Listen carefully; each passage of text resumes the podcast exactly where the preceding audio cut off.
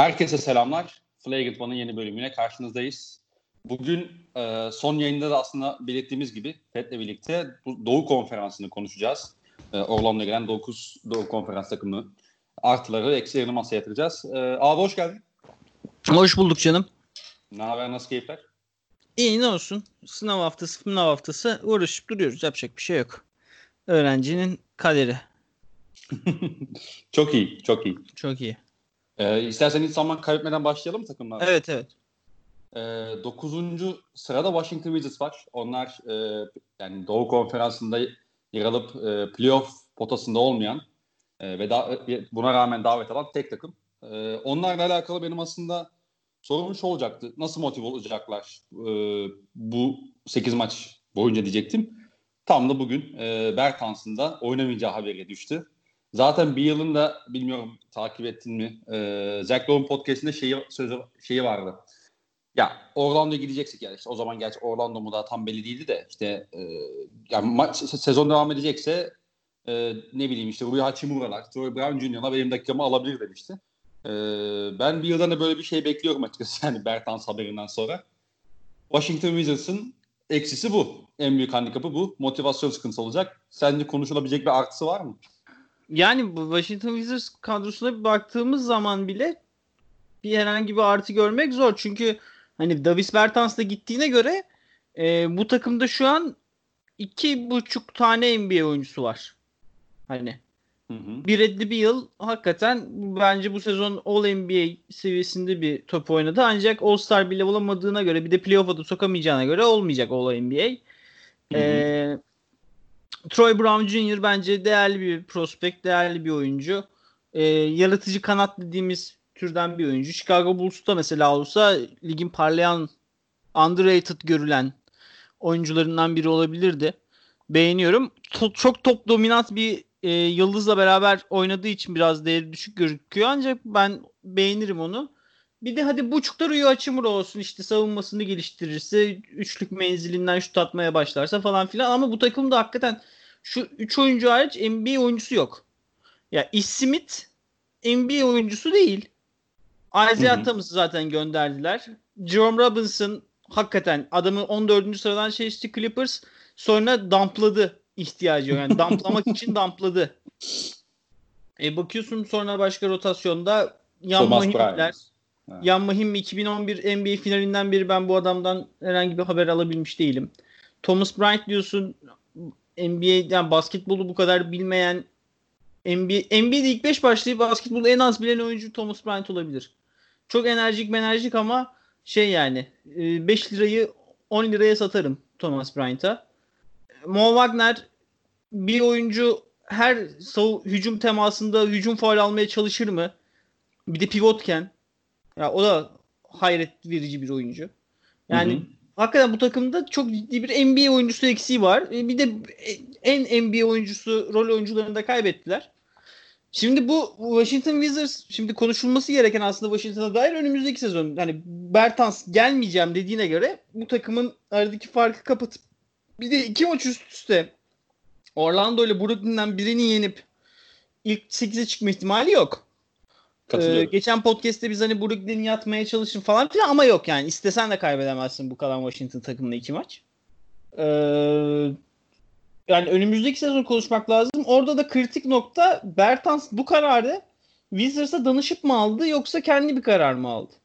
Şimdi Wizards'a dair önümüzdeki sezon yapılacak ilk şey tabii drafttan sonra e, Bertans'a verilecek kontrat. Çünkü Washington'ın John Wall kontratından ötürü bir şeyi yok. E, kepi yok. Ve Bird oyuncularına kontrat verebilirler sadece. Orada da Bertans kalmak ister mi? Yoksa ne kadar bir fiyat çeker? e, Washington'a o mühim. Hı-hı. Hani Washington'a dair en büyük soru işareti bu bence. Sen nasıl düşünüyorsun? Sence şey mi olmuştur? Ee, Washington istersen gelme mi demiştir? Valla ben Washington'ın e, tam olarak onu söylediğini düşünüyorum. Yani Washington'ın habersiz e, böyle bir işe kalkıştığını düşünmüyorum açıkçası kendi adıma. E, ki Bertans'ı tutmak isteyeceklerini de tahmin ediyorum. Çünkü malum e, yani şey günü e, ne derler işte e, trade deadline'da göndermediler bildiğin gibi. Hani iki tane birinci tur veriyorsanız verelim tarzında bir haber çıkmıştı. Yani bu bence Bertans tutmak istediklerinin e, apaçık ilanı. Peki Derda, Bertans'ı kaç milyonu tutarsın yıllık? Ya şimdi cap'in alacağı durum da tabii önemli ama yani şu anki cap durumunda 3 yıl 33 falan tutamaz mısın bence tutar. Bilmiyorum Bertans'ın istekleri uçuk olabilir ama bilmiyorum. Sanmıyorum Şimdi ya. New York şey arıyormuş ya ee, şutadan uzun arıyormuş New York. Öyle haberler çıktı. Hmm. Hani New York orada pazara girip Bertans'ın fiyatını yükseltir mi? Çünkü takas aseti yani nihayetinde. Tabii. De, ne verecek abi? Yani Knicks çıksın çıksın ne kadar verebilecek ki?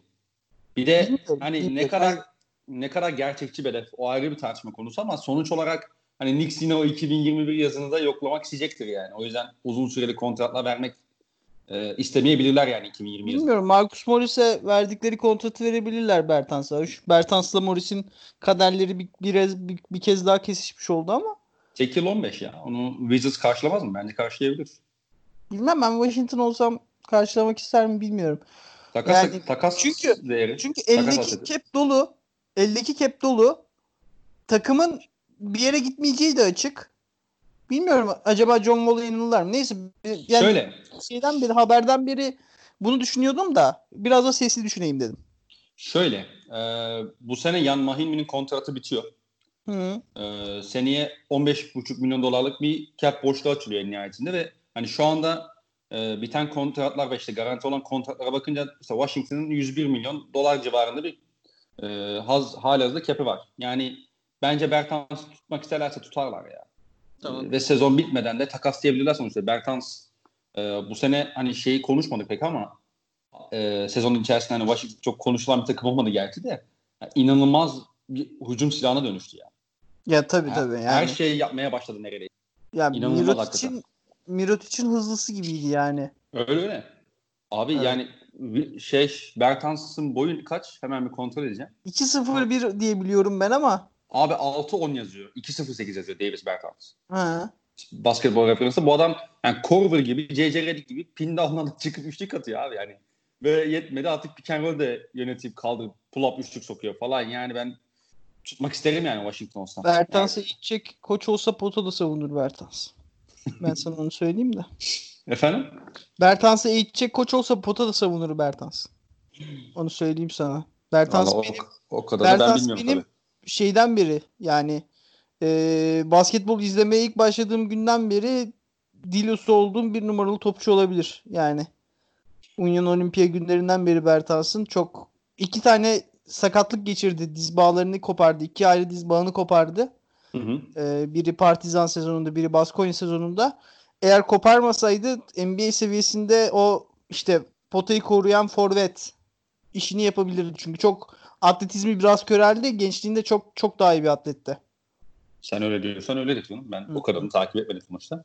Ee, yani Wizards'la alakalı bilmiyorum. Var mı böyle üzerine konuşmak istediğin bir konu? İşte Yani bir yıl olumlu, olumlu bir şey aslında. yok.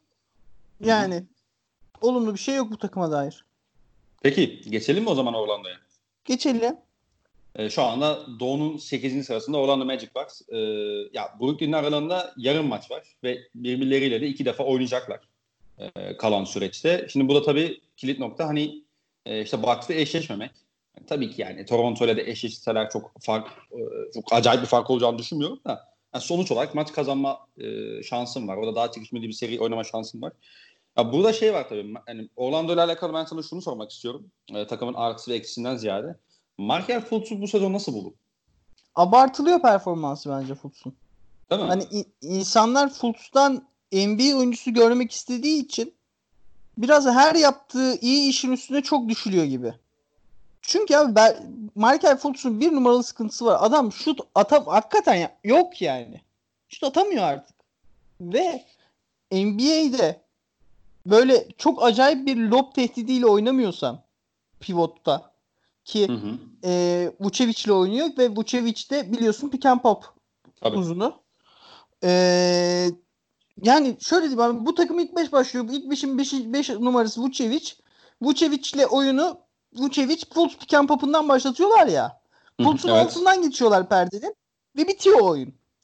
Ya yok yani. Yani DJ Agustin daha iyi oyuncu bu takım için.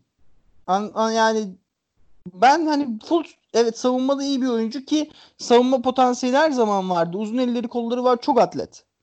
E, potaya gidebiliyor. Hı hı. Ama şeyi bile yok. Hani e, böyle orta mesafe, uzun orta mesafesi bile yok. Hani şeyi çok iyi atardı eskiden. Hezi Plop Jumbo Top of K atardı. O çok Hı hı. şey e, imza hareketiydi onun şeyde serbest atış çizgisinin üstünde bir sallanır atardı şutunu. O bile yok. Ya bir pozisyon var. Çok imza bir hareketi oldu. Kime karşı? San Antonio'ya karşı sanıyorum. Birini crossover'la yere düşüyor tamam mı üçlük çizgisinde. Adam bayağı yere düşüyor. ya. Gidiyor böyle. Abi potaya gidiyor tamam mı? Pötl'la çarpışıyor. Anca böyle bir tane zor arkadan pas çıkarıyor ki turnike olsun. Bak yani 4'e 5 hücumda adam top elindeyken pozisyonu zora sokuyor. Yani öyle bir gardın diğer işleri ne kadar iyi yaparsa olsun şu NBA'de çok işi yok. Ki o diğer işlerde çok da fazla iyi yaptığı da söylenemez bence. Ya hadi diyelim yani çok iyi yapıyoruz tamam hani diyelim ki De'Aaron Fox gibi potaya gidiyoruz. Ne bileyim işte Patrick Beverly gibi savunma yapıyorsun. Marcus Smart gibi savunma yapıyorsun. Switch yapıyorsun. 4 Hı hı. numara hı. falan savunuyorsun. Tamam mı? Ama yine sen orada 4'e 5 hücumda tak diye kafasına çakamıyorsan üçlü ya da üçlük tehdidini. Ya da orta mesafeye geldin 4'e 5'te pivot sana gelmiyorsa artık bu şut atacak diye. Evet. Esprisi yok. Ya esprisi yok sahada olmanın. Yani Marcus Smart bile Marcus Smart kariyerinde hiçbir gün bugün olduğundan kötü savunmacı değildi. Marcus Smart'ı ben lige girdiğinden beri izliyorum. Hep böyle iyi savunmacıydı. Ama Marcus Smart ne zaman anlamlı bir oyuncu olmaya başladı? Geçen sene üçlük atmaya başladı. Ki Marcus Smart, Markel Fultz'u bu seviyesinden iyi şey fazla şut atıyordu. Yani vol- volümlü daha volümlü bir şutördü. Hı hı. Hı hı. Yani e onu yapmıyorsun paşam. Çok çok çok acayip özel bir ama kalmadı yani. Şey oluyorsun. Top süren Tony Allen falan oluyorsun yani. Yani Michael Carter Williams'a ne kadar fark var mesela şu anda Fultz'un? Abi Michael Carter Williams mesela Houston Rockets William Carter, Michael Carter Williams'a kontrat vermişti hatırlıyorsun geçen sene. Evet. Hı hı. Sebebi neydi? Bundan 3 oynatabilir miyim ben diyordu. Öyle 3 oynatabilirsem topu yere vurabilen 2-3 numara arası bir oyuncum olur diyordu. Kafada o vardı. Evet. E, Ma- Markel Fultz da eğer öyle kontratlar al- alacaksa yani anlamıyor ki Markel Fultz bu sene 10 milyon dolar kazandı. Hani birinci sıra piki olduğu için ucuz bir oyuncu da değil bu adam. Tabii. Hı hı. Hani ben insanların Markel Fultz'un yaptığı her şey çok aşırı tepki verdiğini düşünüyorum.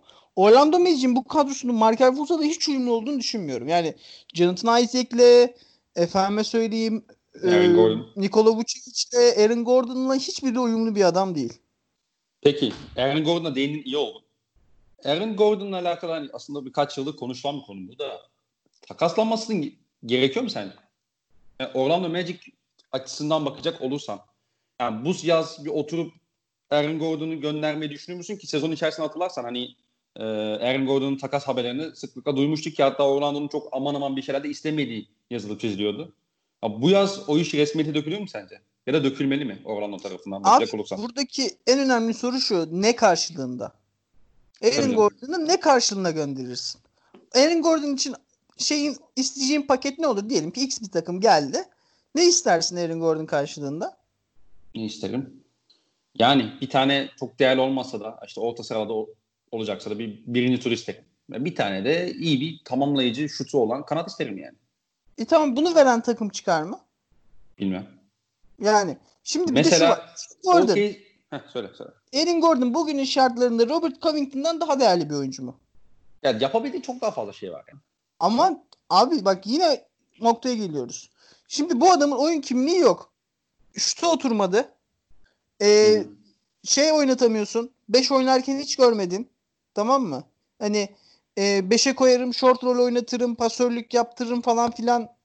Tamam yapabildiği şeyler var ama bana çok kağıt üzerinde ve ee, çok hani vasat geliyor anlıyor musun? Şimdi Aaron Gordon üzerine kadro kuramayacaksan o yapabildiği şeylerin manası ne tam olarak?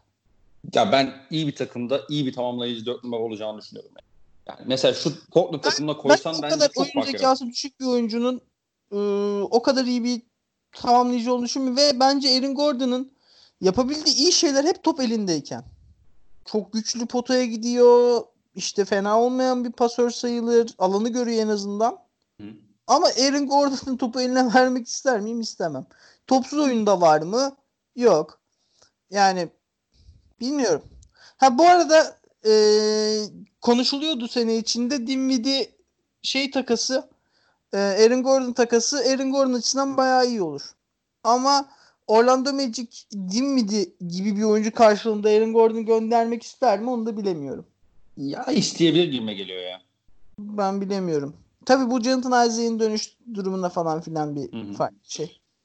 Ya bu sezona aslında yani geri dönecek olursak da şey var tabii işte. Şu anda ne Jonathan Isaac ne de Alfaro Camino e, oynayabilecek durumda gibi gözüküyorlar. Hala tabii durumları belli değil. Yani normalde sezonu kapatmıştı işte Jonathan Isaac sakatlık e, ilk açıklandığında ama şu anda süreç tabii uzadığı için dönme ihtimali var.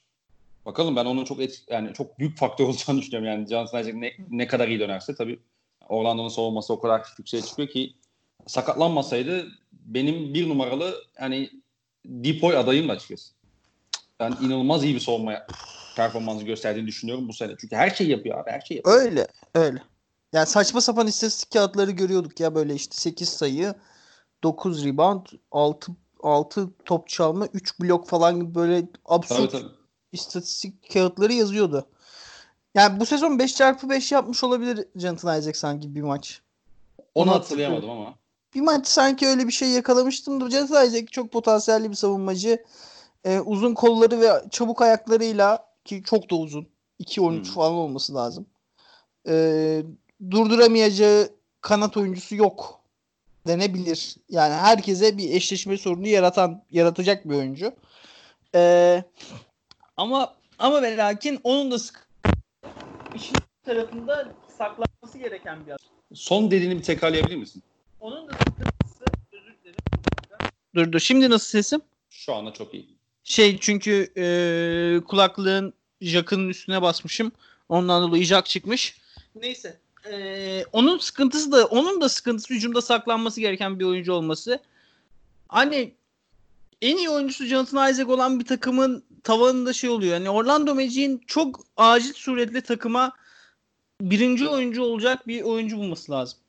Şimdi mesela Nikola Vucevic de geçen senin All-Star'ı diyorsun. Bu sezon Vucevic %33 ile üçlük atmış. Tamam mı yani bu adamın en büyük tehdidi. Daha değerli yaptığı işler var. Çok iyi bir volume rebounder işte efendime söyleyeyim. iyi bir post pasörü, short roll'den iyi oyun kuruyor. Hani Mark, fakirin Mark Gasol'ü gibi bir şey. Öyle öyle. Nikola Vucevic. Ama pick and pop oynatıyorsun adama. Zaten pick and pop'u oynayanın şutu yok. Top elinde bulunuyor. E, Vucevic de %33 ile atıyor yani. Onu tutmasan da olur adam. Üçte birini sokuyor yani. Pozisyon başına bir sayı. O da yeterli değil. NBA için. Yani tüm maç Vucevic üçlük atsa pozisyon 100 yapıyor yani.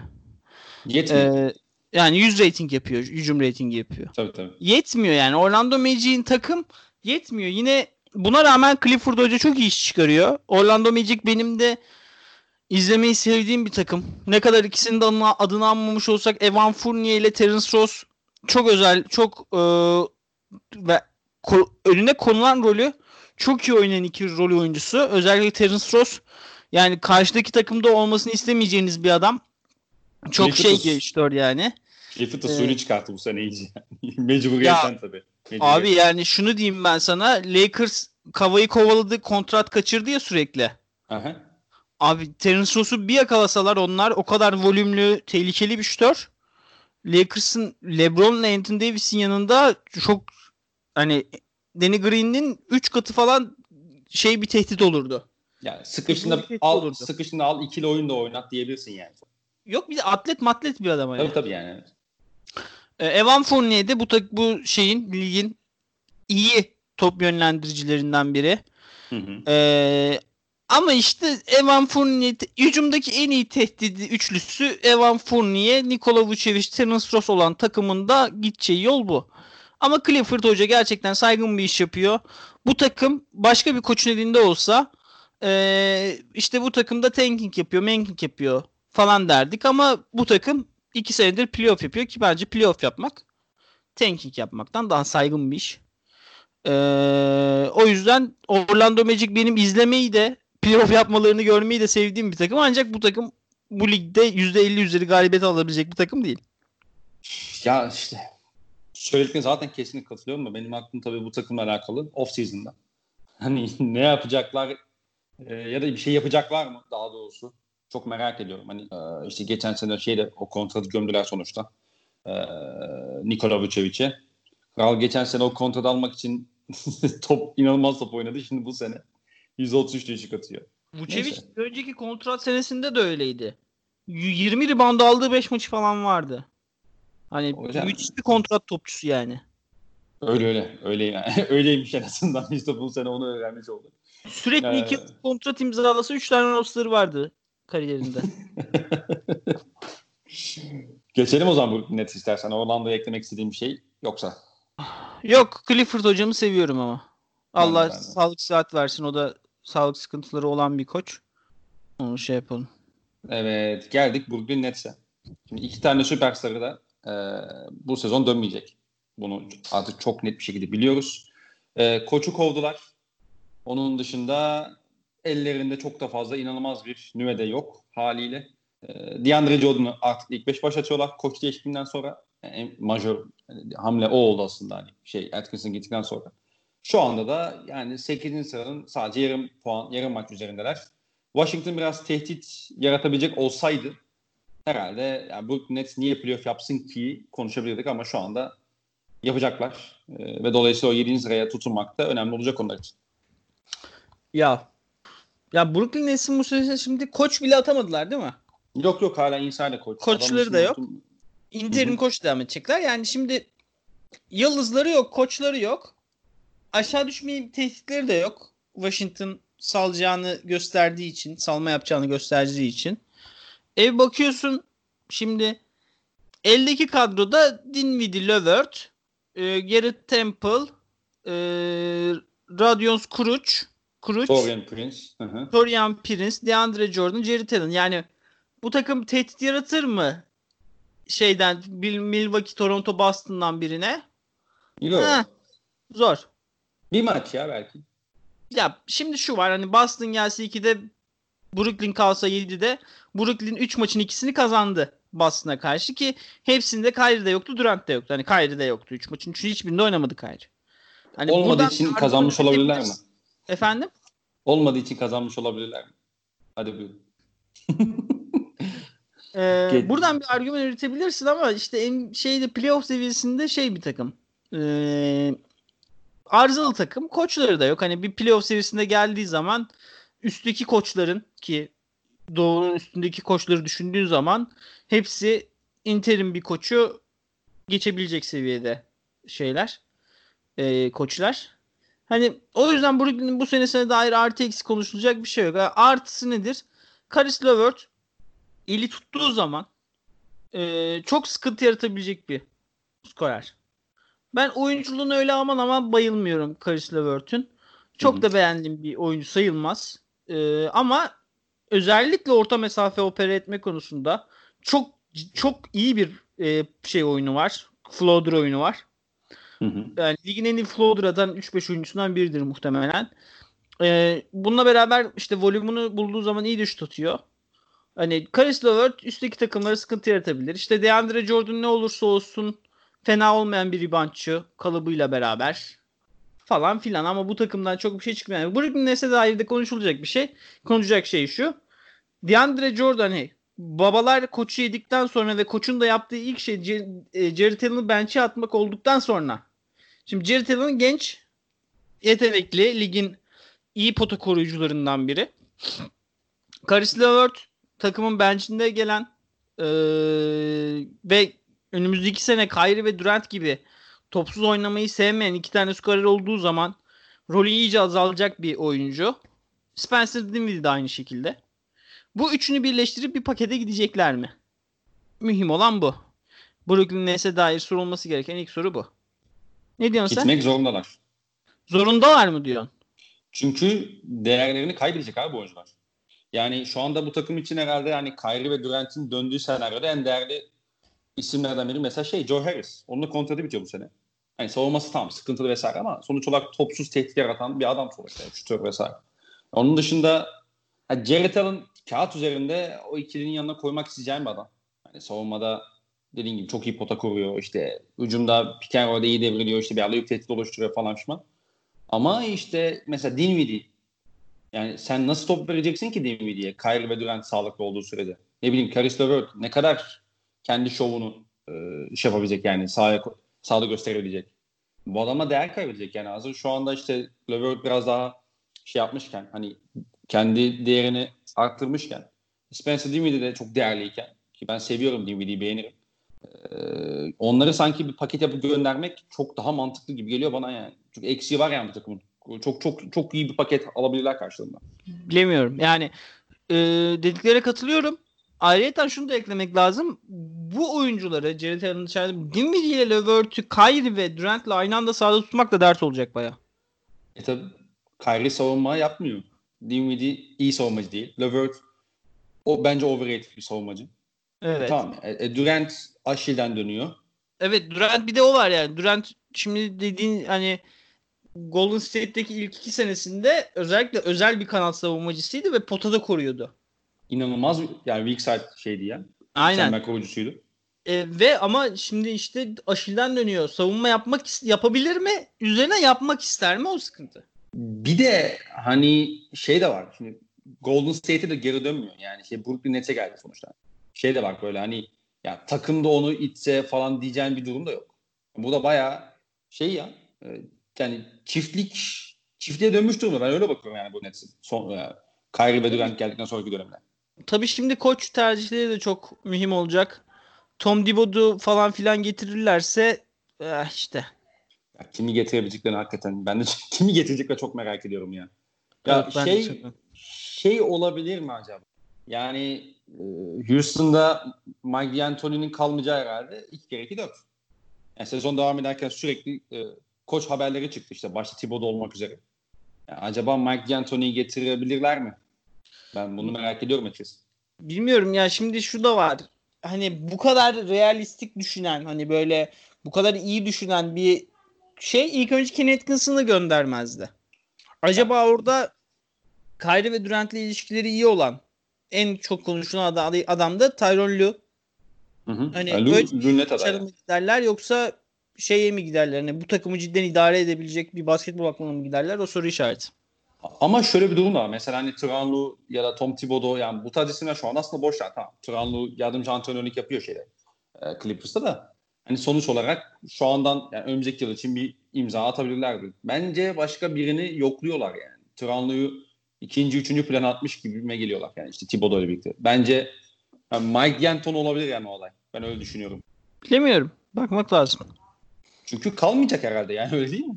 Şey D'Antoni. Tabii canım yani Daryl Morey'nin de Mike D'Antoni'nin de ayrılacağına eminiz ama Mike D'Antoni Brooklyn'in başına geçer mi? Benim o şeyde soru işaretlerim var. Şöyle ama Mike D'Antoni'nin işte Nets'i bir kenara bırakalım. Mesela kim Mike D'Antoni gider ki şu anda? Mesela hangi takımda bir koçluk şeyi var, boşluğu var yani hem yarışmacı olan hem şey olan. Yani belki Denver diyebilirsin yani özellikle bu sene ilk turda falan da elenirlerse. Ama onun dışında bilmiyorum ya. Mike D'Antoni seneye çalışmak zorunda mı abi? Belki adam bir sene off alacak. Çalışmak isterse canım. Şimdi o da var tabii. O, o da var isterse. yani. Teklif gelmez. Belki çalışmaz adam. Yani. Ya bu Nets velhasıl kelam bu sezonla alakalı bu çok arada böyle... hani koç boşluğu olan mı ve koç boşluğu olan ve yarışmacı olan takım demişken Philadelphia 76ers'ı unutmayalım. Tam da oraya geçiyorduk zaten. Evet. Yani Philadelphia ile alakalı konuş yani aslında sana pası şöyle atayım. iki konu üzerinden atayım. Birincisi bu ara bir açıdan onlara çok iyi geldi. Çünkü sakatlık problemleriyle boğuşuyorlardı. Özellikle e, Ben Simmons sakatlanmıştı aradan önce. İşte Al Horford'un dizleri zaten patlak. İşte Embiid nasıl dönecek gerçi onu bilmiyoruz ama işte Embiid de sakatlık teşne bir oyuncu. Bu açıdan bir aranın gelmesi onlar için iyi olmuş olabilir. Ama diğer taraftan içeride 29-2 olan ve dışarıda 10-24 olan bir takım tarafsız sahada olası bir Toronto serisinde Boston serisinde ne kadar e, serinin içine kalabilir? Ya şimdi Philadelphia herhangi bir şekilde ev sahibi avantajı sahip olamayacaktı zaten. O biraz belli gibiydi. Yani Hı-hı. yine Miami ile çok farkları yoktu sanki arada. Hoş Philadelphia'nın fikstürü de kolaydı ama İki maç. O ışığı vermiyor takım hani. Mesela diyorsun ki Philadelphia'nın bir fikstürü kolay. Bir gidiyorlar Atlanta deplasmana. Atlanta bunlara çakıyor falan hani böyle. Tabii, böyle tabii. çok çok bir de hakikaten yani böyle çok saçma sapan kaybı. Maçın içine giremeden kaybediyorlar falan. Abi Warriors'a kaybettiler ya. Aa öyle öyle yani. Yani Philadelphia'nın Philadelphia'nın e, 50 %50'nin üzerinde olup deplasmanda yenebildiği tek takım sanki Boston. Ona hakim değilim. Olabilir. Zaten 10 galibiyetleri var abi deplasmanda. Hani Yani ben bu istatistiği duyduğuma eminim bir maç içinde. O Boston maçı da şey yani e, maçın son pozisyonunda hakem Jalen. aldı maçı Philadelphia'ya verdi yani o te- şeye Boston topu oyuna sokarken Jalen Brown'la yapılan çok net bir foul var. Josh Richardson iki eliyle itiyor.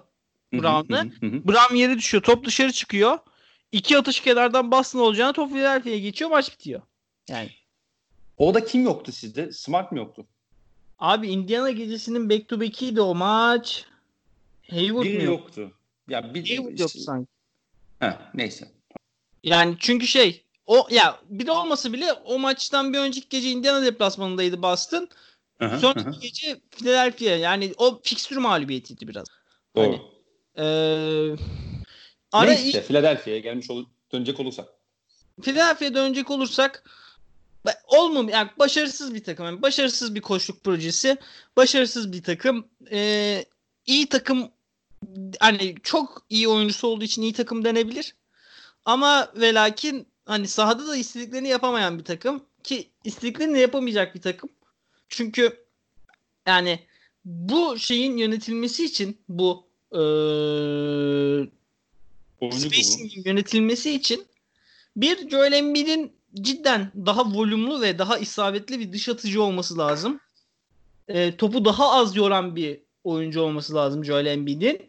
İki, Ben Simmons'ın LeBron James seviyesinde bir yarı saha yönlendiricisi olması lazım. Üç, El Horford'un da çok iyi şutör olması lazım ama El Horford bu sezon Embiid'le beraber sahada kaldığı zaman 12 üçlük falan sokmuş toplam. Hani o kadar kötü. O kadar kötü durum. Ee, yani bu üç olmayınca hani Ben Simmons o kadar iyi yönetemiyor ve maç sonunda topu eline alamıyor. Çünkü yok yani. Foul yapıyorlar adama ya. Yani Tabii. oyun kurucuna hack yapıyorlar. Ne yapacaksın ki?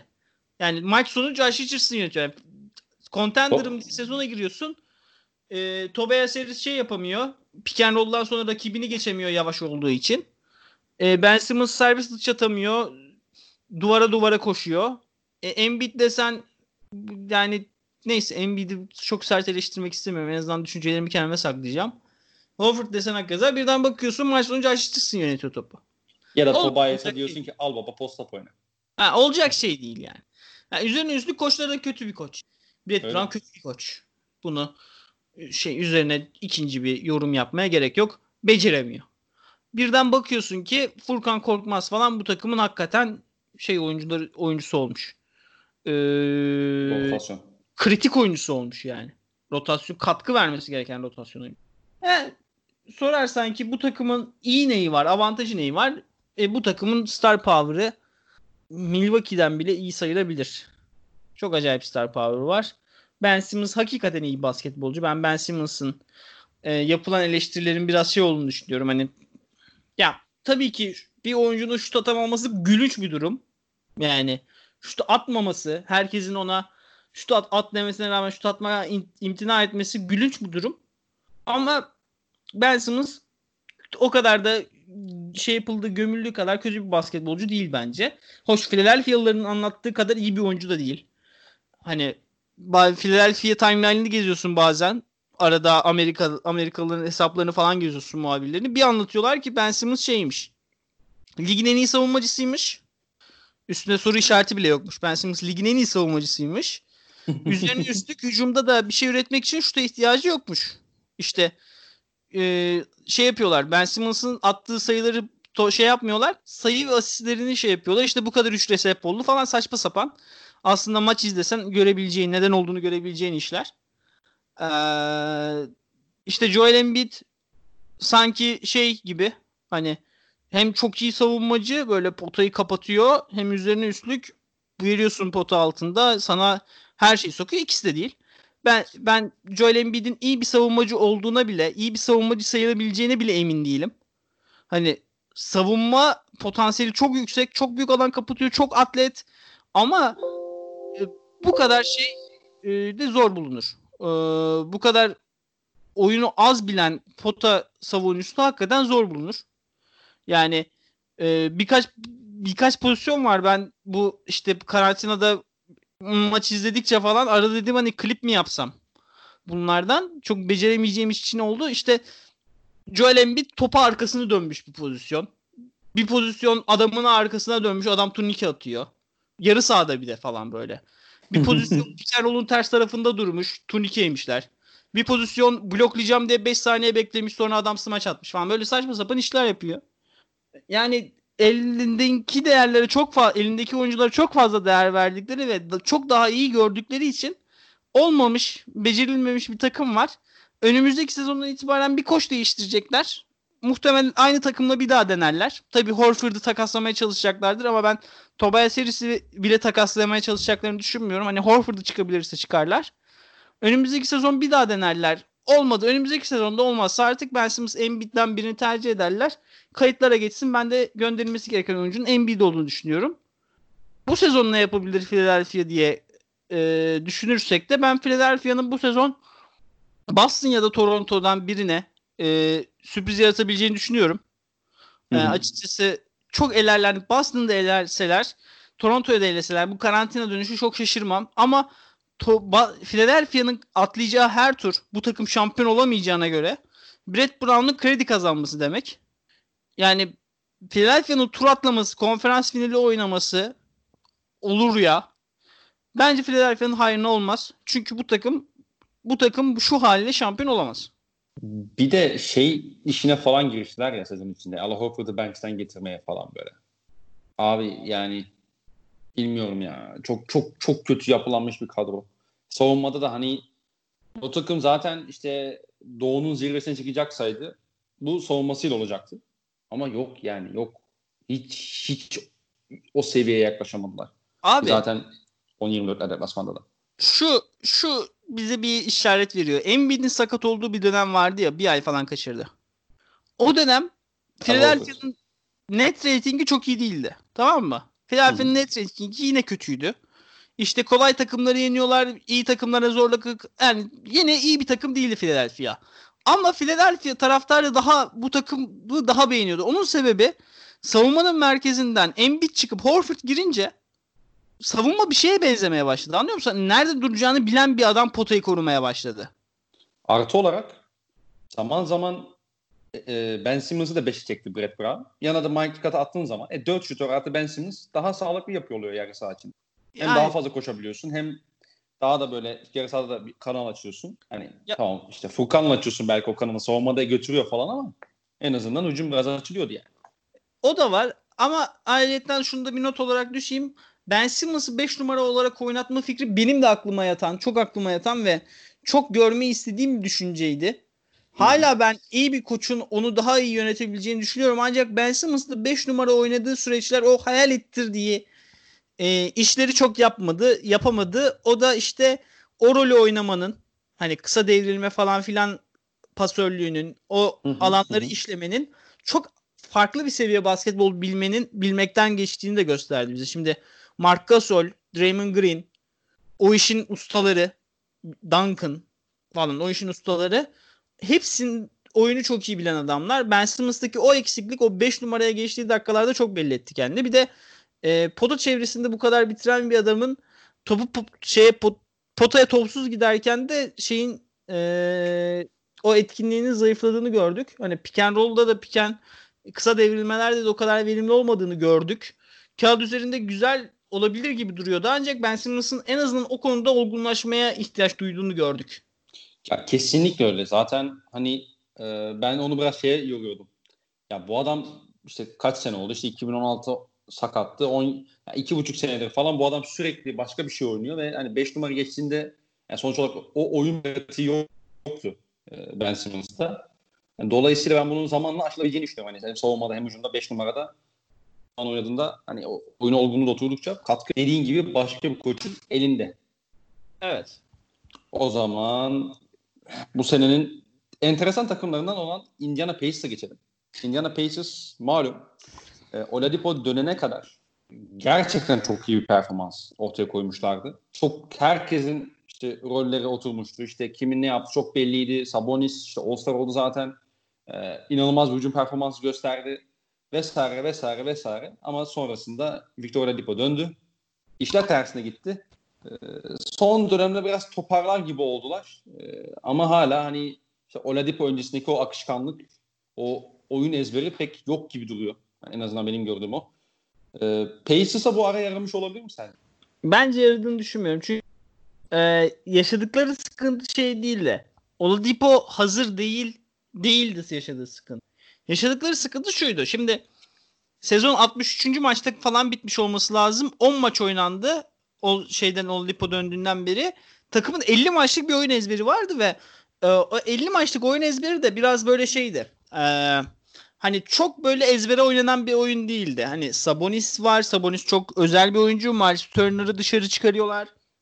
Takımın top önemlisi Malcolm Brogdon. O da özel bir oyuncu. İşte geliyorsun bench'ten giren oyuncular Justin Holiday, Mark Dormant. Hani biraz genel geçiren bir oyundan farklı bir oyun oynuyordu Indiana Pacers. İşte TJ McConnell'lar, Aaron Holiday'ler falan. Hani rol oyuncularına rollerin iyi dağıldığı bir hücumun üstünde ilerliyordu bu yapıya bu yapıya uymayan Oladipo girince direkt işte Jeremy Lamb vardı çok talihsiz bir sakatlık yaşadı adamın bacağı koptu yani. İki sakatlık birden yaşadı bir de o ya aynen. Abi dizi kırıldı. Dizi kırıldı. Bağlar koptu, aşil koptu. Yani iki yıl falan yok. Yani muhtemelen yok yani bir daha. Basketbol dönemez herhalde Jeremy Lamb. İşte o da onu da Hornets'ten biliyoruz. O da böyle ikincil oyuncu olarak, rol oyuncusu olarak iyi bir hücumcu. Hani böyle işlerin iyi dağıtıldığı ama böyle pamuk ipliğine bağlı bir şeye Oladipo girince birden bozuldu yapı.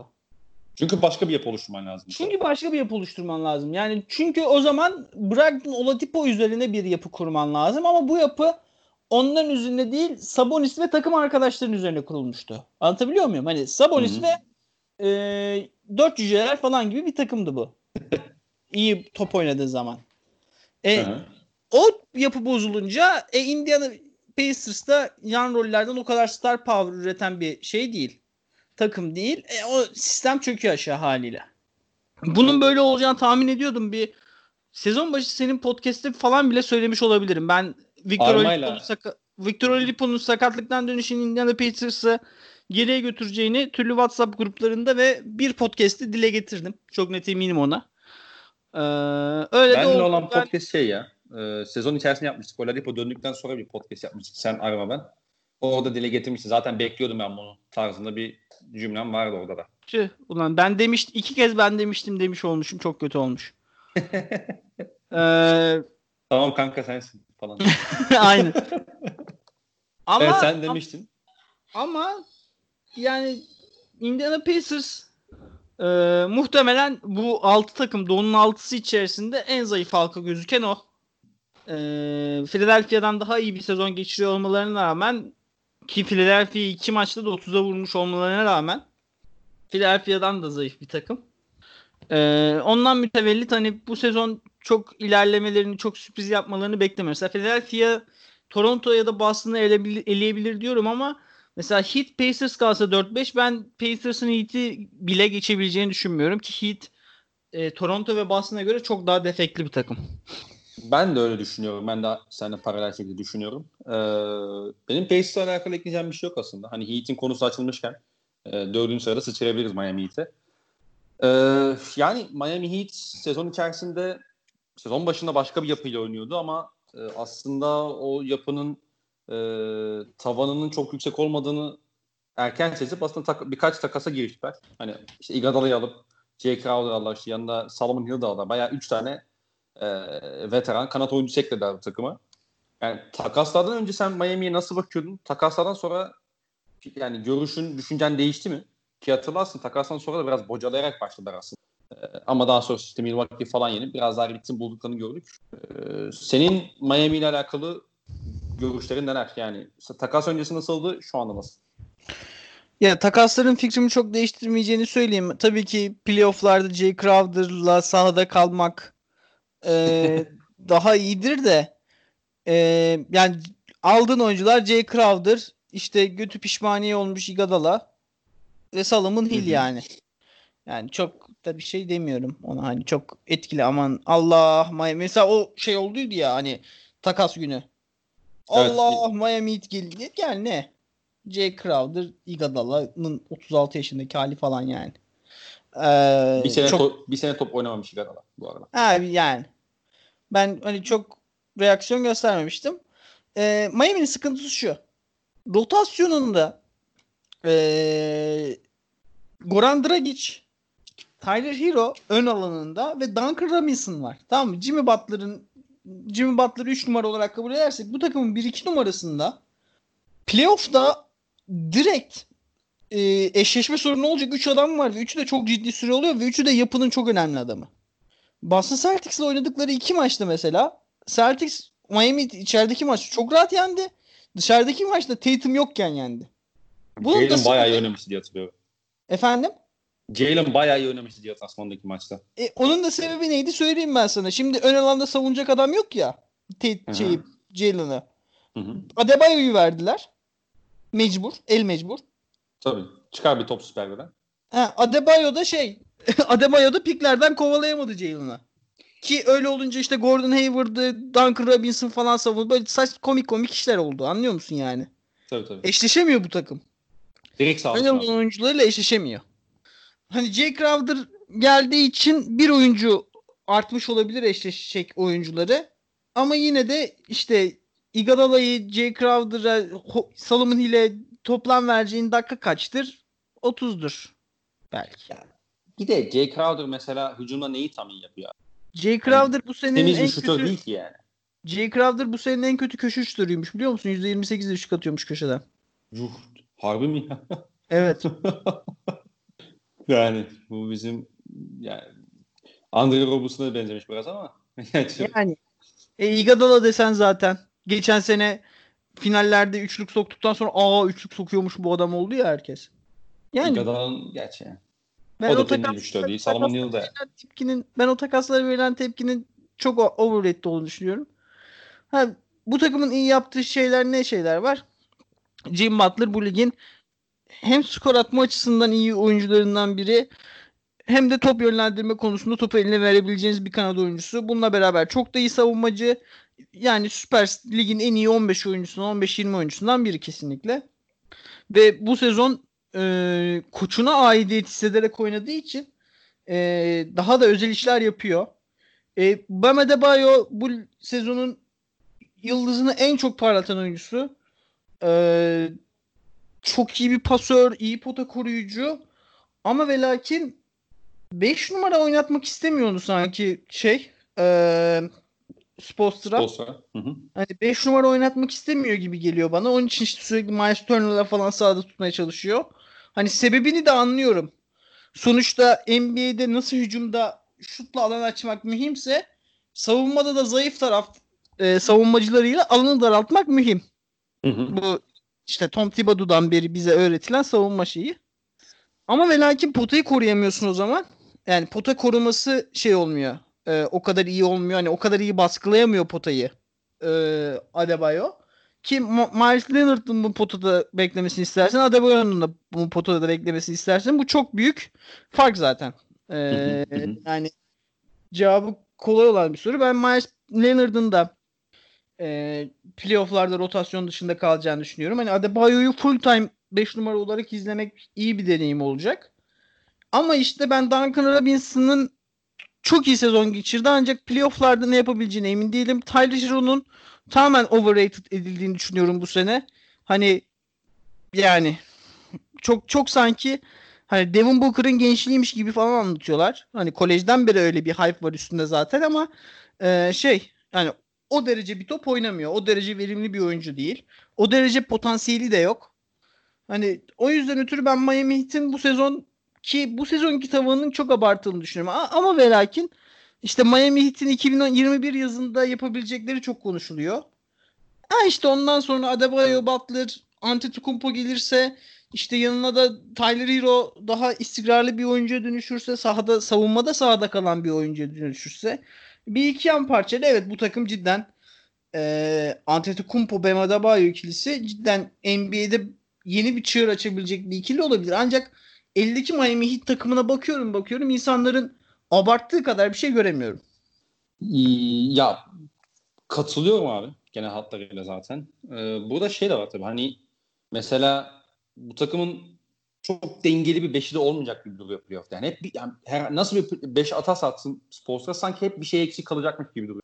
Yani işte Duncan Robinson'ı attığın zaman savunmadan yiyorsun. İşte Jay Crowder, Solomon Hill gibi isimleri koyduğun zaman e, alanı tam anlamıyla açamıyorsun. E, Butler zaten hani bu sene çok daha fazla tabii dribbling üzerinden şut denediği için de e, hani bu da çok etkili tabii bence istatistiğinde. Yani çok kötü üçlük atıyor. Çok kötü üçlük atıyor. E, e ben işte Bemede Bayo'nun yok. Yani sen alanı nasıl açacaksın mesela? Ya da savunma ya da alanı açmak istediğinde savunmada ne kadar bu oyuncuları gizleyebileceksin işte bir box serisinde veyahut da hadi e, yani düştün diyelim Boston'la eşleştin. Ne kadar kapatabileceksin ki bu defeklerini? E, senin koçun Eric Spoelstra olsa bile karşıda işte Mike Budenholzer gelecek. Ne bileyim işte Brad Stevens gelecek yani. Direkt sahanın dışına atacaklar. Direkt sahanın dışına atacaklar.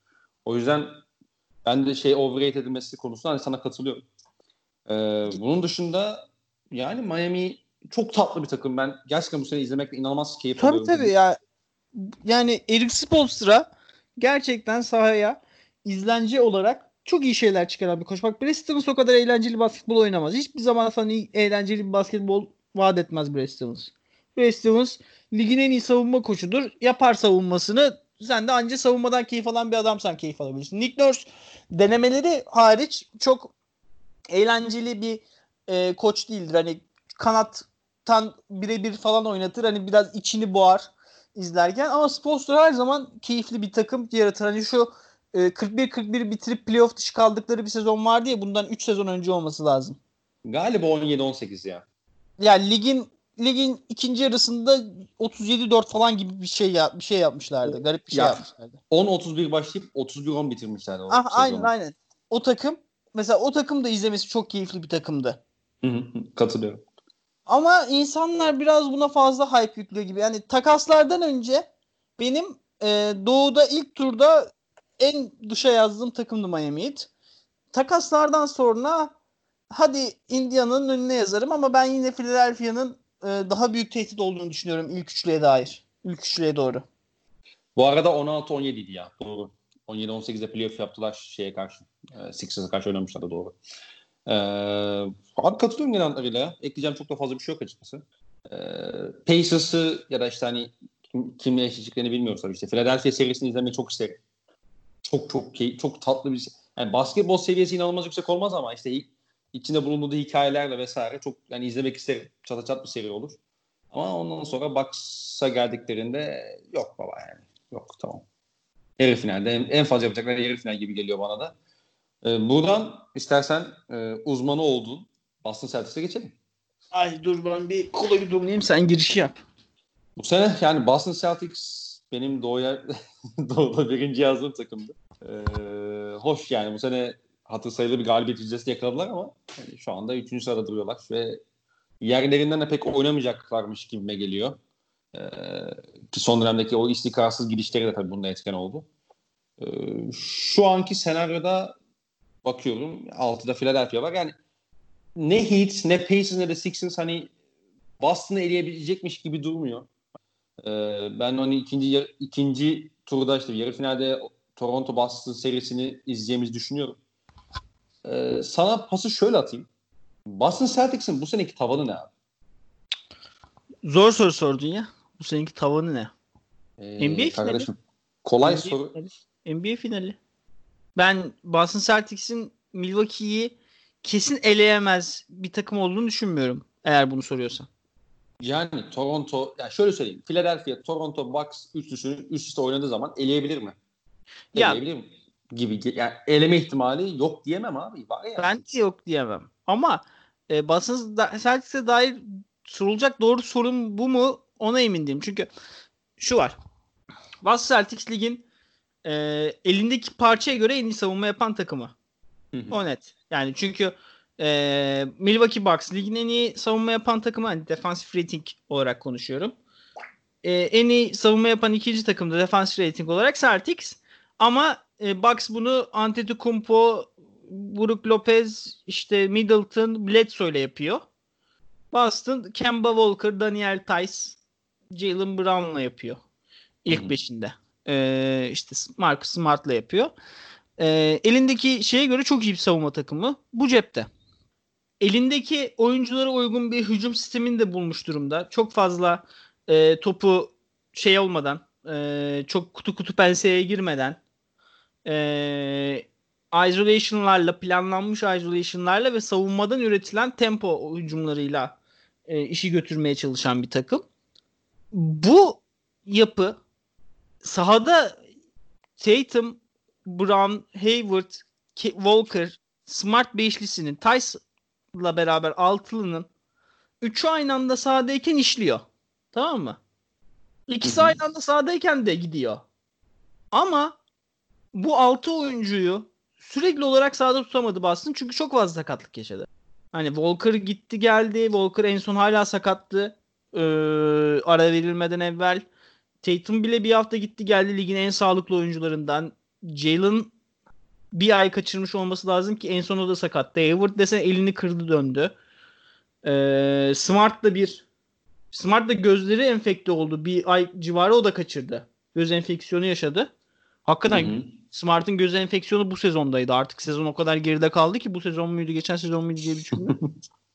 ya yani işler böyle olunca hani takımın tavanını çok şey yapamadık. Ee, çok test edemedik gibi geliyor bana.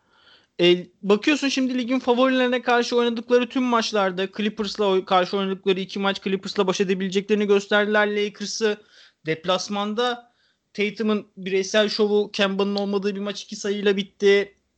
İçeride 20'ye vurdu. Bucks maçı 20'den geldi kazandı. Deplasmandaki maç çok Bucks çok iyi şut atmasına rağmen maçı geriden gelip yakalamayı bildi. Hani Toronto'yu hakeza desen 3 maçın ikisinde yendi. Hani e, baktığın zaman ligin favorilerine karşı da iyi oynamış bir takım. Ama işte playoff'ta o anlarda Tatum o anı geçebilecek oyuncu mu? İşte o soruya geliyoruz. Tatum o seviyeye geldi mi? Tatum ligin en iyi 25 oyuncusundan biri mi yoksa en iyi 15 oyuncusundan biri mi? Hani o noktalara gelmeye başladık. Bu soruların cevabına da e, yaşamadan göremeyeceğiz gibi duruyor. Yani ben o yüzden bu işte takımın tavanı ne e, muhabbetinde çok fazla soru işareti olduğu için çok cevap veremiyorum. Ama Tatum lig bittiğindeki son bir ay hani o Şubat Mart başı performansıyla Hı-hı. devam ederse o oyuncu olabilir açıkçası. Katılıyorum. Ee, peki yani Bucks'a birazdan değiniriz ama mesela Boston Celtics'in Bucks'a karşı kullanabileceği en büyük kozu sence ne? Yani olası bir final serisinde Bucks'a eşleşsin. Boston'ın en çok neyine güveniyorsun? Hmm. Ee, Bucks'la eşleşmesine karşı mı? Boston'ın şut evet. e, tehdidine. Şut tehdidi. Boston'ın e, 20 sayı bir gün 20 sayı hadi git bana 20 sayı at dediğin zaman atabilecek 4 tane oyuncusu var. Bunların hepsi çok iyi şütörler. Ee, ve farklı özellikleriyle birbirlerinden ayrılan oyuncular. Ee, Milwaukee Bucks'a karşı e, Birbirinin üstüne basmıyorlar. Efendim? Efendim? Beni duyuyor musun? Sesin bir gitti geldi ama. Nerede gitti? Duyuyorum duyuyorum şu anda evet. En son ne dediğimi ee, duyuyor Milwaukee Bucks'a karşı. Ha Milwaukee Bucks'a karşı. Milwaukee Bucks'ın o potayı potaya gömülen savunmasında Bucks'a hakikaten ters gelebilirler. Ama Hı-hı. şunu da unutmamak lazım. Milwaukee Bucks geçen seneki Milwaukee Bucks'tan daha iyi takım. Ve geçen sene Milwaukee Bucks Toronto'yu az daha süpürüyordu. Eğer 3. maçı 2 uzatmada kaybetmeselerdi e, yani 2 uzatmanın sonunda kazansalardı o maçı 3-0 öne geçeceklerdi Toronto'ya karşı. Hı hı. Yani şey şampiyon olabilirdi hakikaten geçen sene Milwaukee Bucks. Hani e, ki o Milwaukee Bucks'ın da üstünden Kawhi Leonard tarzı bir oyuncu geldi. Hani o şeye geldik. O noktaya geldik. Jason Tatum ligin en iyi 20 oyuncusundan biri mi? En iyi 10 oyuncusundan biri mi? Süperstar mı? Elit süperstar mı? O noktaya geldik. O noktayı da yaşayarak göreceğiz. Bana soracak olursan Tatum hakikaten bu rolün altından kalkabilir. Ee, ben özel hakikaten çok çok özel ve 5 e, sene içinde 6 sene içinde ligi domine edecek oyunculardan biri olduğunu düşünüyorum. Ama e, bu oyuncuların kariyerlerinde böyle tecrübeler belirliyor. Yani şimdi LeBron James'i bile LeBron James yapan 45-15-5'tir yani. O Hı-hı. yüzden o Tatum'un kariyerinde o karar verici anlardan anlardan çok yaşayacağız önümüzdeki 2-3 senede. O karar verici anların ne tarafa doğru evrileceği Boston Celtics'in geleceğini belirleyecek. Böyle toplamış olayım. Ee, Boston'a eklemek istediğim bir şey var mı? Boston'a eklemek istediğim şey şu. Boston Celtics'in en büyük sıkıntısı Boston Celtics'in kadrosunda 7,5 tane NBA oyuncusu olması. Yani ilk 5 artı Smart artı Grant Williams artı Hı-hı. kim? Kim? Brad Vanamaker oynuyor 8. adam. yani anlatabiliyor muyum? Anladım. Çok güzel anlattın. Çok güzel. Yani ee, işte NBA playoff'larda da o işte işte Grant Williams dakikaları, Enes Kanter dakikaları, Robert Williams dakikaları, ee, işte Vanamaker dakikaları, ben Romeo Langford dakikaları mesela Langford'ın bu aradan nasıl döneceğini merak ediyorum. Hani o oyuncular hani Grant Williams bile e, playofflarda sıkıntı yaratabilecek bir oyuncu takıma. İşte o dakikaları nasıl idare edecek takım? O çok mühim soru işareti. Onun için de e, bu rol oyuncularının bu karantina arasından nasıl döneceklerini e, şey yapacağız, göreceğiz. Önümüzdeki sene de 3 tane şey piki var Boston Celtics'in. Birinci tur piki var. Hani onları takaslayıp hakikaten iyi bir rol oyuncusuna gidilirse Celtics'in önümüzdeki sezon bu yapının e, pikini göreceğiz ve bu iki sezondan birinde Celtics bana finaller yapacak gibi geliyor. Bunu da belirtmiş olayım. Sezon içine döneceğim. Hı hı. Ee, Capella takası gerçekleşseydi çok acayip bir şey vermeden. Hani işte konuşulan paket işte Tice e, işte Enes ve galiba birinci tur muydu neydi hatırlamıyorum tam da. Boston Celtics'le alakalı daha olumlu konuşur muydun sezonun geri kalan için? Ben Tice'dan çıkıp Capella getirmenin Boston Celtics'in oyununu ileri taşıyacağını düşünmüyordum. Çünkü Açıkçası. çok çok tersi. Yani senin şu anda söylediğin tam tersini söyleyen çok fazla insan vardı o yüzden sordum. Ya ben ben açıkçası bunu hakikaten haber çıkar çıkmaz ilk düşündüğüm bu oldu. Hani Tice Capella takası hani Tice Filler Capella takasını Houston'da yapardı. Çünkü e, Tice hem iyi pota koruyucu hem iyi şütör. Ben benden aldığın asetle Capella'ya falan da gidebilirdim. Şey, e, Covington'a falan da aynı anda çözebilirdim belki. Bilmiyorum. O e, şey salary uyuşmalarını bilmiyorum. Ama ben Tice'den çıkıp Capella'ya gitmenin Celtics açısından iyi bir hamle olacağını düşünmüyorum. Çünkü e, Celtics'in hücumunda potaya yakında duran bir oyuncu olduğu zaman bu kadar e, bire bire kalan bir hücumda bu kadar pikenulu az kullanmaya çalışan bir hücumda e, çok hücumda çok sıkıntı yaşıyor. Düşünsene pikenulu oynamaya çalışan bir takımsa pivotun Capella. Yani. Yani düşünsene yani sahada 4 kişi hücum tarafına 4 kişi gidiyorsun demek o. Hani ben Boston Celtics e, planı için e, Daniel Tyson ligdeki yani şunu söyleyeyim hani biraz ileri gideyim. Sürekli hani Tyson yerine pivot arıyor ya Celtics'e insanlar. Evet. Ben o konuşulan oyuncuların hiçbirinin Tyson bu sezon verdiğinden daha ileriye götürebileceğini Celtics'i düşünmüyorum. Bu kadar da net. Yani Celtics yani Daniel Tyson e, Celtics için yani bu plan için olabilecek en iyi e, uzunlardan biri olduğunu düşünüyorum. Yani tabii ki işte Tyson'dan daha iyi tutan, daha iyi potaya koruyan bir oyuncu gelirse tabii ki e, takım ileri gider ama o kadarı da ileri gideceğini düşünmüyorum. Tyson cidden bu sezon çok çok çok özel bir sezon geçirdi.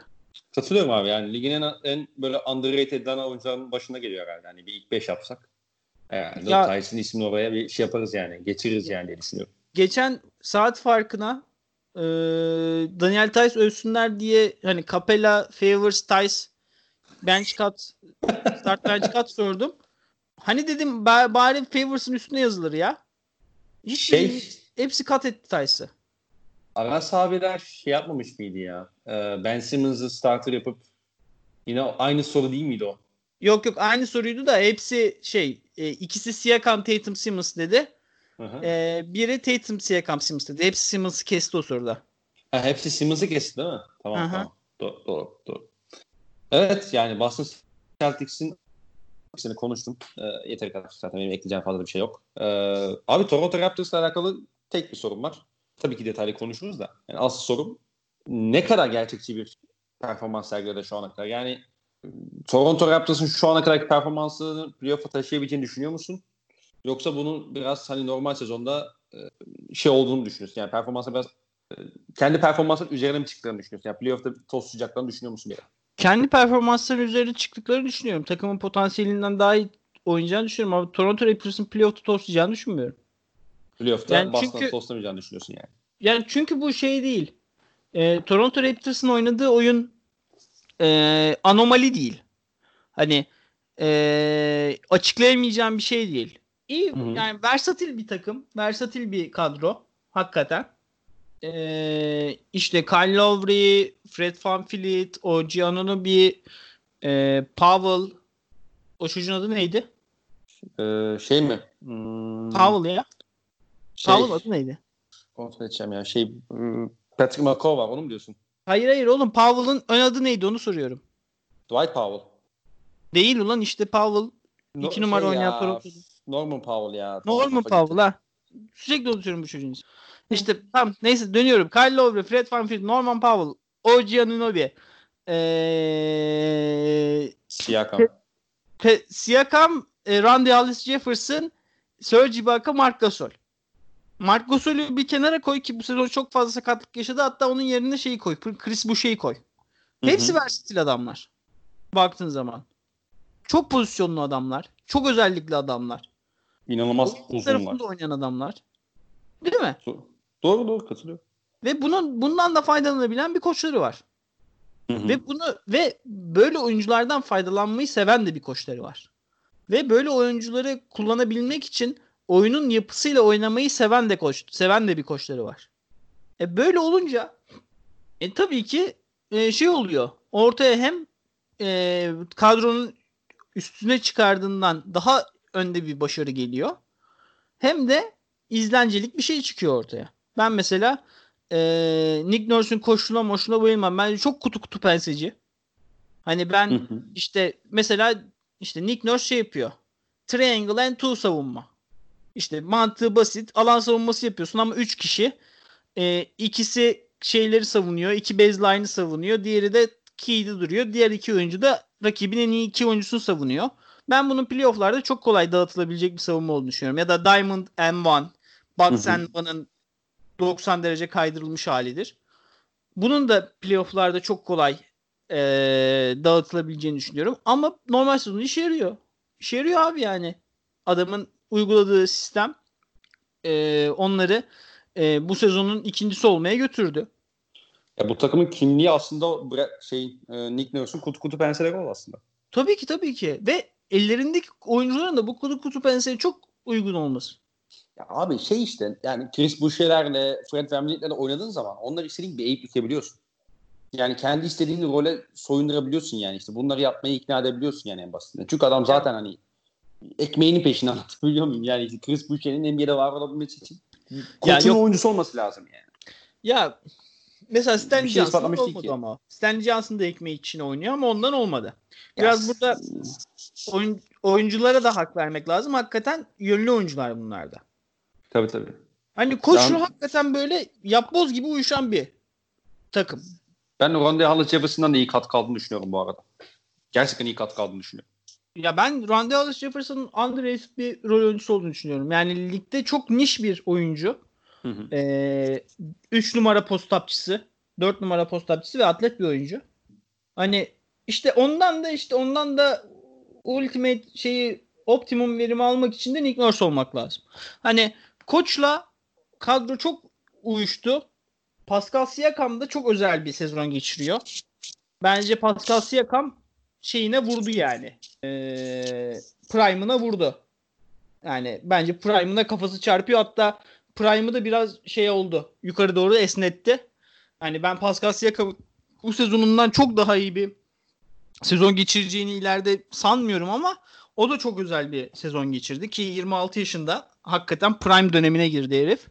Hı hı. Ee, ve çok çok özel bir takım olduğunu düşünüyorum Toronto Raptors'ın ve ben e, yani ikisi de yolda kazaya uğramazsa Toronto Boston serisinin eğer bu karantina olayı olmasaydı o serinin NBA tarihinin en eğlenceli serilerinden biri olmasını bekliyordum.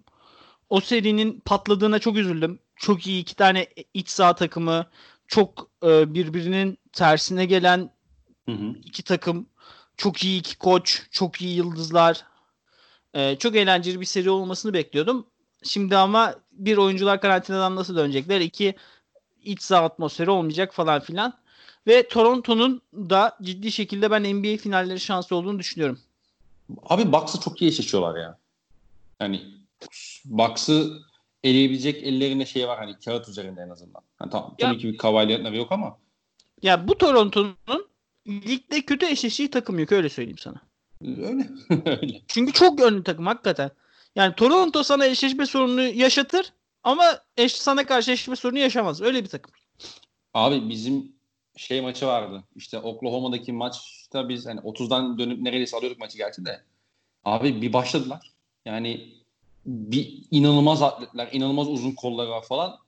Öyle bir baskı yaptılar ki pas kanallarına falan. Ağzımıza sıçtılar yani ilk çeyrekten daha. Hiçbir şey yapamadık. Abi bak yani, diyelim o, ki o, orada ben şey oldum böyle hani bunlar ne lan böyle oldum yani. Diyelim ki çok iyi top yönlendiren bir takımsın. Adam kanatları Siakam'ı, Jefferson'ı, Anunobi'yi, Norman Powell'ı falan koyuyor.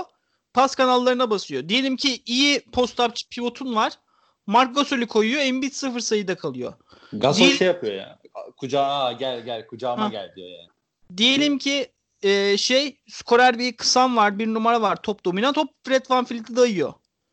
Diyelim ki skorer kanadın var. Hop o Giannobi'yi dayıyor. Anlıyor musun? Yani böyle her soruya cevabı var herifin. Öyle mi? Hiç yapamıyorsa, hiçbir şey yapamıyorsa alan savunması falan yapıyor yani. Garip takım. Çok buna şey derler e, yabancılar. Göt ağrısı derler. Pain in the ass. Hakikaten çok göt ağrısı bir takım yani. Peki abi bu takımla alakalı senin hani oturup düşündüğünde ya şu da işte bu takımın hani aşil topu dediğin bir noktası var mı? Şey ee, Siakam'ı kenara koyduğun zaman işte O.J. Anunoby, Nandalis Jefferson hani sahada büyümek istediğin zaman kanatlar tarafından büyümek istediğin zaman yetenek düşüyor aşağıya. Hı hı. Çok düşüyor. Yani O.J. Anunoby işin hücum tarafında meh bir oyuncu. Ee, yani ki işte şey yapmak için ee, şut atmak için Matt Thomas mıydı o? Valencia'da Matt falan. Thomas var ya hani onu falan rotasyona soktular. Hani e, playoff'ta Matt Thomas'la falan sahada kalamazsın. Hani Matt Thomas'a ihtiyaç duydukları anlarda e, sıkıntı yaşayacaklar gibi duruyor. Ya işte Anunobi ile alakalı ben bu sene geç hoş geçen sene çok da fazla şey yapamadım. Hani apandisini patlatmıştı, ne yapmıştı? Bir şeyler yaşadı geçen sene çok. Bu sene ben bayağı geliştiğini de düşünüyorum ya oyuncu. Yani o e, işin yani şut, şutöre sağ, ihtiyacın olduğunda o sahada kalabilir ki bu sene yani çok yüksek volümle atmadı gerçekten. 3 buçuk denemesi var maç başında ama 138 üçlük attı yani. O yüzden e, o o canın birinde çok yani şey olduğunu düşünüyorum ben. Ee, şey serisini falan hatırlıyorum mesela bu süpürdükleri Cleveland serisi falan hatırlıyorum. Bayağı iyi maçları vardı yani playoff'ta da. E, sanki güvenebileceğim bir oyuncuymuş gibi geliyor bana. Yani çok elimizde çok fazla veri yok ama. Ha, bir de playoff'ta güvenme falan filan demişken hani bu takım şampiyon takım bir de yani.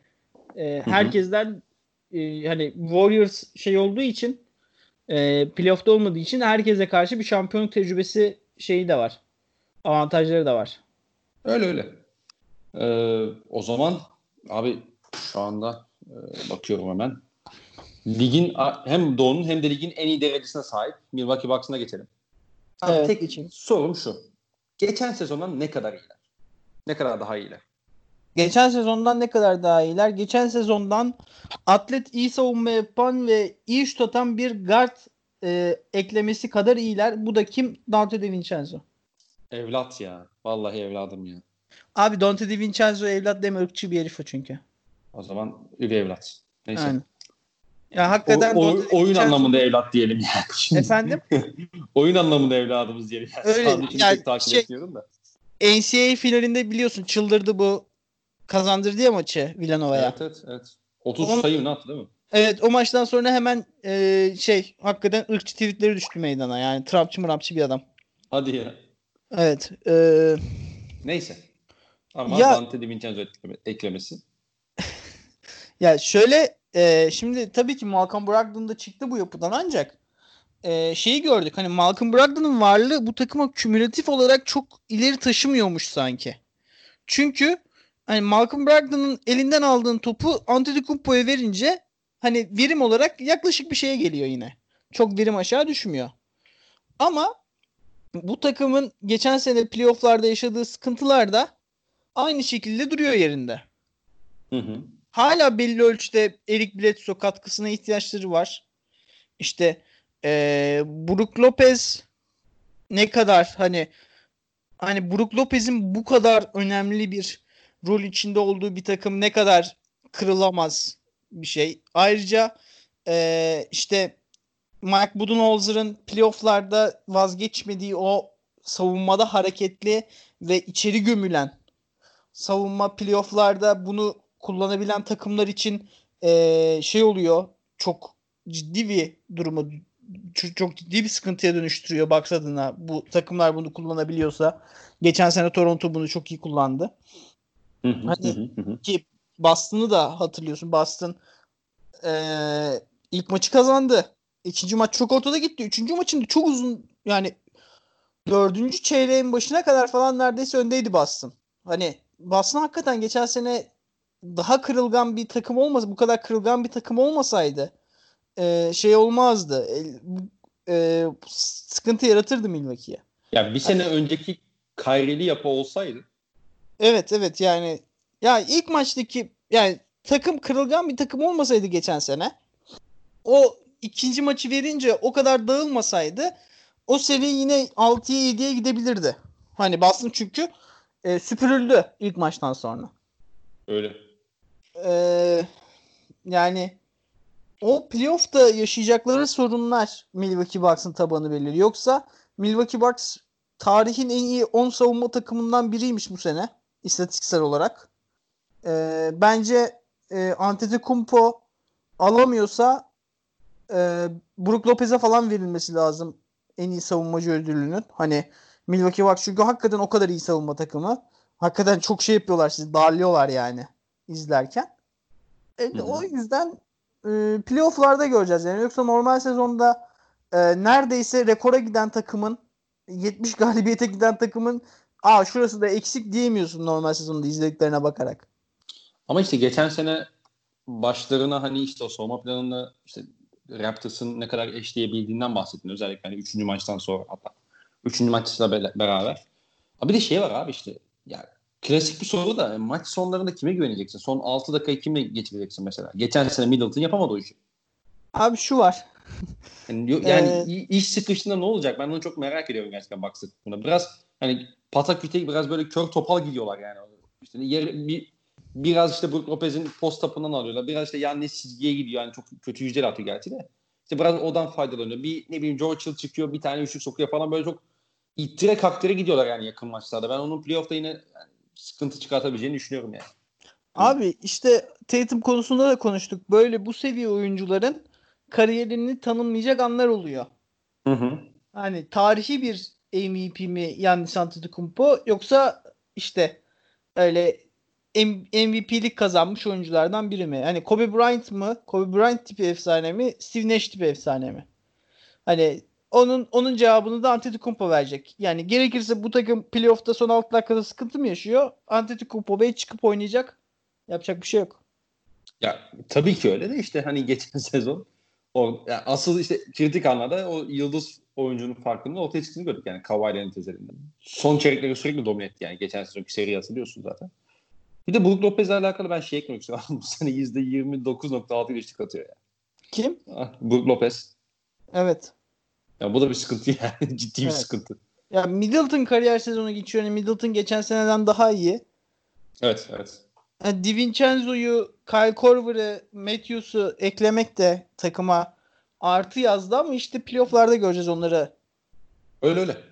Katılıyorum buna. Ee, benim söylemek istediğim aslında bir şey vardı. Ee, benim mesela Boston'la alakalı hani onu gerçi geçtik de benim Boston'la alakalı bu, bu olası bir box serisinin en güvenli bir şey de abi. Hani senin bahsettiğin işte sahanın her yerini tehdit haline getirebiliyor abi Boston işte. Herkes sağlıklıyken. Yani Smart'ın üzerine atıyordu mesela şey Yannis'i. E şimdi at, atsan da işleyecek yani oradan şey Boston. Yani o, işte bu da Brook Lopez'den ne zaman vazgeçecek böyle durumlarda? İşte Yannis 5'i geçtiğinde o e, kanat savunmasını ne kadar yapabilecekler? İşte Marvin Williams'ı gerçi aldılar da. Ben bilmiyorum yani çok bazı şeyler oturamıyorum kafamda. Hani geçen sezona dönüyorum. Geçen sezonda evet adamlar neredeyse konferans finalini süpürüyordu. Ama sonuç olarak yani bir yerden sonra onların da dağıldığını gördük yani. Yani koç olsun, yıldız olsun, takım olsun. Bu sene sanki o sıkıntılar yine başlarına e, bela açabilir gibi geliyor yani olası bir Boston ya da Toronto serisinde. Açabilir ama işte e, şey yapamayacağımız üzerine e, olur olmaz diyemeyeceğimiz tabii, bir tabii. sorun bu. Çünkü tabii, tabii. normal sezonda baktığın zaman hani bu takım playoff'ta şu sorunu yaşarsa ne kadar o kadar bir sıkıntı yok. Yani. Ya yok. Yani inanılmaz büyük bir defosu yok tabii kesinlikle. Zaten öyle bir defosu olsa şu anda hani işte 70 galibiyeti koşu olmazdı. İşte son dönemdeki tökezlemelerin öncesinde. Ama var yani işte. Bir çıkış planı var yani. Olası bir e, Bucks serisinde hani ne bileyim Nick Nurse için ya da işte Brad Stevens için ya da başka bir koç için. Evet yani Doğu playoffları cidden çok eğlenceli olacaktı karantina olmasaydı. Umarım karantinadan etkilenmeyip döner takımlar ama zor o da.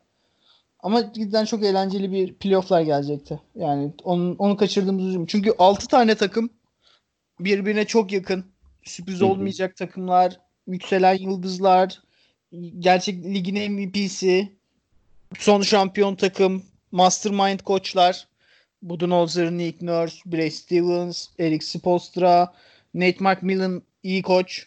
Hı hı, yani hı. yani.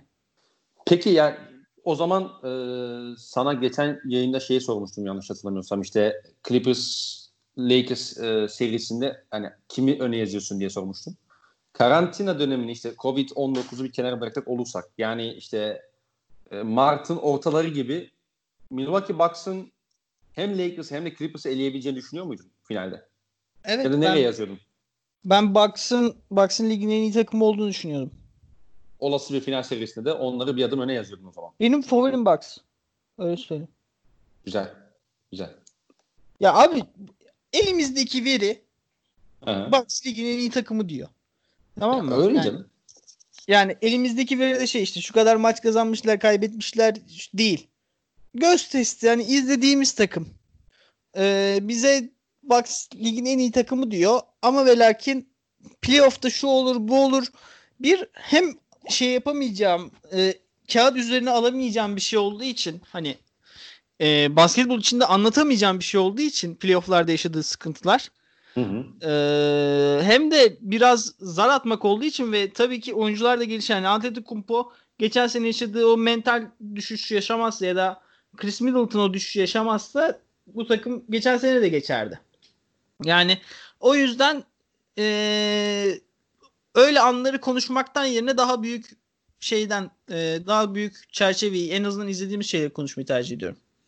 Mantıklı canım. Mantıklı. Peki Fethi'cim e, yayının sonuna geldik diyebiliriz herhalde. Bir buçuk saate yaklaştık. Ben çok keyif aldım. Ben Tekrar, teşekkür ederim. Yani teşekkür ederim e, yayına geldiğin için de. Ne demek? Ek, eklemek istediğin bir şey var mı yayına? Eklemek istediğim bir şey var mı? Yok. Yok vallahi yok. Konuştuk her şeyi. Her şeyi konuştuk. Ağzına sağlık. Dinleyen herkese de teşekkür ederiz. Bir sonraki podcast yayında görüşmek üzere. Hoşçakalın. Hoşçakalın.